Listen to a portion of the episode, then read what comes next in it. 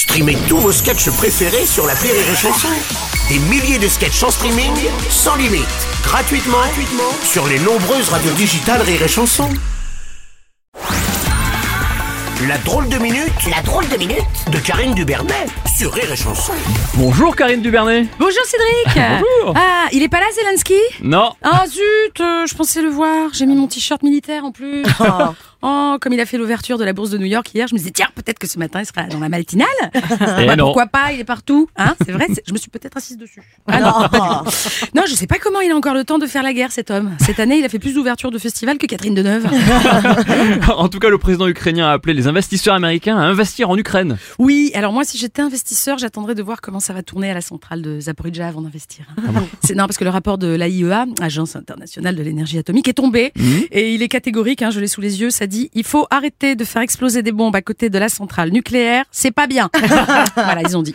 Heureusement, nous, on ne risque rien. Non, non, non, non. On a toujours notre bouclier invisible anti-radiation, comme pour Tchernobyl. Il avait super bien marché. Hein. Je me souviens, c'était juste avant mon, mon cancer de la thyroïde. Non, puis chacun sa guerre, Cédric. Nous, il l'a dit, le président, on n'est pas en guerre contre la Russie. Ah non, non, d'après le président, nous, nous sommes en guerre de l'énergie. Eh oui, oui, oui, cette fois, notre ennemi, c'est les ampoules. Et là, on doit tous rentrer en résistance. Mais basse tension, bien sûr. Bien sûr, bien sûr, le président conseille de baisser le chauffage à 19 degrés, température idéale pour dormir selon les scientifiques. Et oui, sans doute euh, des médecins légistes. Car rien de tel qu'une chambre froide pour bien conserver les corps, c'est vrai. Ouais. Sinon, pas de chauffage du tout, hein, parce que à 2 degrés, tu dors bien aussi. Et pour toujours. Demande aux 526 SDF morts en 2020. Hum, Il malheureusement, ouais. Alors pour faire taire les critiques, le gouvernement a assuré qu'il ne prévoyait pas de police des températures. Non, non, non, bah t'imagines le gendarme te tenir en joue avec un thermomètre Brigade des pulls Vous allez gentiment remettre vos polaires sur le dos et baisser le thermostat du radiateur avec deux doigts Dernière sommation Ouais, t'imagines Mais je me méfie quand même, je me méfie parce qu'ils sont capables de tout. Hein. Oui. Eh oui. Qui croyait qu'il devrait montrer un jour son carnet de vaccination pour manger dans un flunch Hein Qui Qui Je, je sens une certaine souffrance. non, j'ai pas envie d'en parler. Moi, je voulais juste du gratin à volonté, c'est tout. Bref, on n'est pas à l'abri de se remplir des attestations de chauffage. Hein. Je sous-signais Karine Dubernet m'autorise à chauffer ma chambre pour une durée d'une heure parce que bah, j'ai froid.